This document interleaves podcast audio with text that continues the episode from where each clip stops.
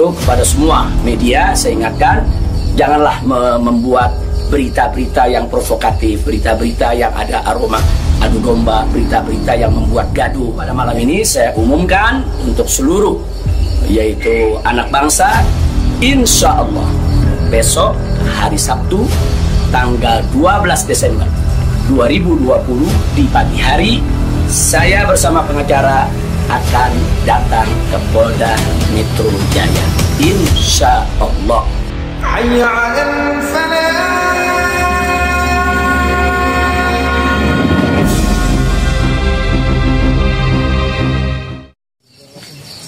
Assalamualaikum warahmatullahi wabarakatuh.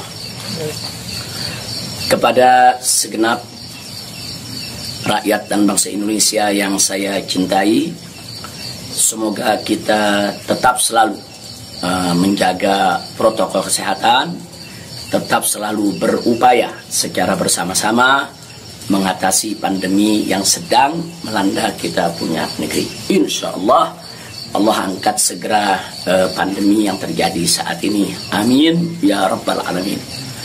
Nah kepada seluruh masyarakat dalam kesempatan ini saya ingin menyampaikan hal yang saya pandang uh, amat penting sekali berkaitan uh, berkaitan dengan status saya sebagai tersangka di Polda Metro Jaya. Nah, yang ingin saya sampaikan di sini adalah pertama bahwa saya tidak pernah lari apalagi sembunyi. Sekali lagi saya ulangi, saya tidak pernah lari dan tidak pernah sembunyi. Karena selama ini pada proses pemulihan Uh, saya lebih banyak duduk di Pondok Pesantren Alam Agrokultural Markas Syariat Megamendung. Karena di pesantren ini uh, udaranya sangat asri, segar, jadi untuk pemulihan uh, luar biasa bagusnya. Sekali-sekali saya turun ke Petamburan, saya turun ke Sentul untuk menengok anak dan cucu.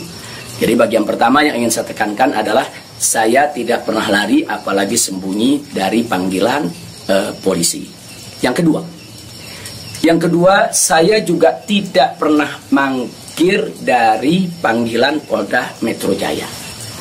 Nah, kenapa saya katakan saya tidak pernah mangkir? Pada panggilan yang pertama, yaitu hari Selasa tanggal 1 Desember 2020, nah, ketika itu saya tidak bisa memenuhi panggilan, saya kirim pengacara Pengacara datang ke sana, bertemu dengan penyidik, menyampaikan surat secara resmi, minta penundaan, dan alhamdulillah penyidik bisa memahami dan menerima. Nah, akhirnya sepakat bahwa saya e, diundurkan untuk panggilan yang yang kedua. Nah, untuk itu saya apresiasi, saya hargai e, sikap penyidik yang sangat kooperatif, sangat baik. Terima kasih.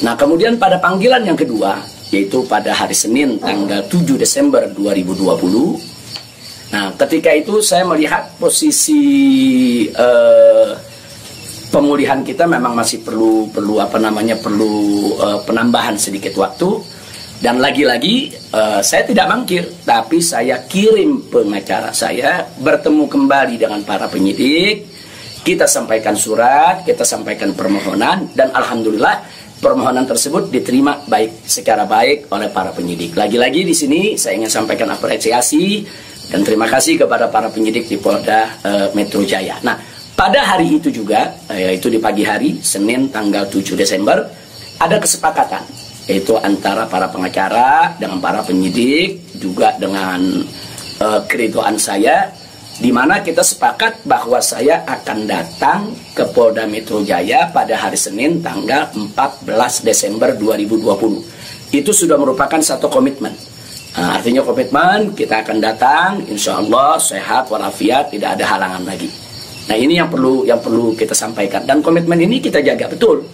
Uh, karena saya akan selalu memegang komitmen dengan pihak mana pun kalau kita sudah membuat satu kesepakatan, satu perjanjian.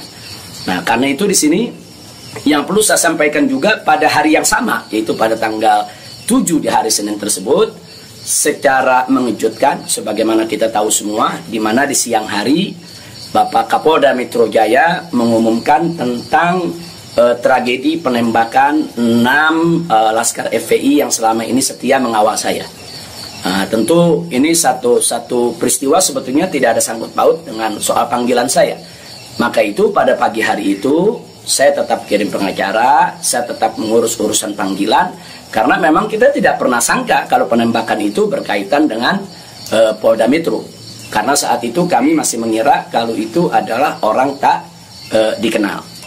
Nah, ala kulihal uh, setelah itu yang mengejutkan kami pada hari Kamisnya, pada hari Kamisnya yaitu tanggal 10 Desember 2020 secara tiba-tiba uh, Polda Metro Jaya mengumumkan saya sebagai tersangka. Ya tentunya saya para pengacara semua terkejut karena dua panggilan sebelumnya itu uh, saya masih berstatus sebagai saksi dan itu pun belum sempat diperiksa. Rencana pemeriksaan tanggal 14 Desember itu hari Senin yang yang akan datang ini.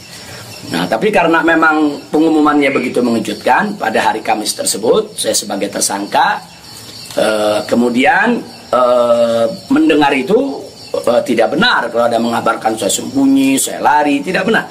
Saya tetap berada di markas syariat uh, Mega Mendung. Nah, begitu hari Kamis ada pengumuman semacam itu, Jumat pagi tanggal 11 Desember. Itu kita kirim lagi para pengacara untuk bertemu dengan penyidik. Dan alhamdulillah terjadi pertemuan dengan penyidik. Nah, ditanyakan oleh para pengacara bagaimana komitmen yang hari Senin tanggal 14, apa itu batal atau bagaimana? Nah, kalau saya pribadi ingin tetap berpegang kepada komitmen. Nah, karena kita ini kita ini uh, ustadz, dai uh, bergerak di bidang agama tidak layak kalau kami itu membatalkan perjanjian atau suatu komitmen. Nah, kita jawaban uh, kita dapat jawaban dari dari para penyidik uh, dari para penyidik kelihatannya uh, mereka tidak mau menunggu sampai hari Senin, mereka minta lebih cepat. Nah, pada saat itu juga para pengacara minta kepada para penyidik, ya Habib Rizik siap dipanggil kapan saja, tapi tolong surat panggilannya dibuat. Surat panggilan sebagai tersangka. Kami tidak pernah terima. Nah, kami tidak pernah terima. Tapi kelihatannya para penyidik agak keberatan untuk mengeluarkan surat tersebut. Nah, akhirnya terjadi kesepakatan, kalau begitu cobalah uh, bagaimana caranya supaya Habib bisa lebih cepat lah ke ke ke Polda Metro Jaya. Uh, jadi artinya mereka tidak tidak tidak tidak mau melanggar komitmen juga karena memang komitmennya pada tanggal 14 siap diperiksa. Nah, saya kata kita katakan melalui pengacara kami bukan orang-orang yang suka ingkar janji, bukan orang-orang yang suka mengingkari komitmen yang ada. Uh, tapi karena memang Polda Metro Jaya meminta lebih cepat, lebih baik menurut beliau, saya terima.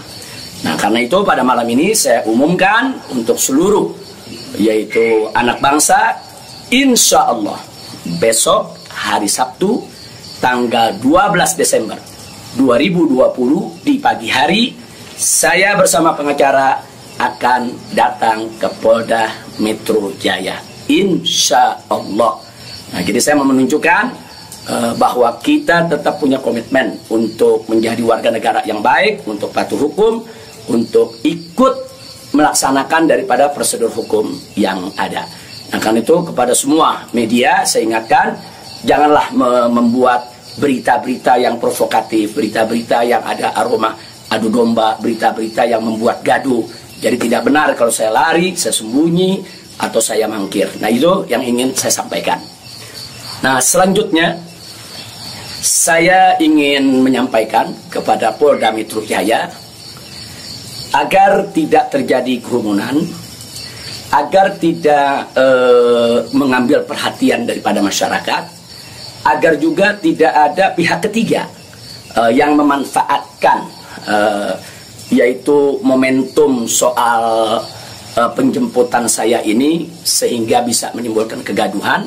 Maka itu saya minta kepada Polda Metro Jaya uh, tidak perlu untuk mengerahkan kekuatan secara berlebihan.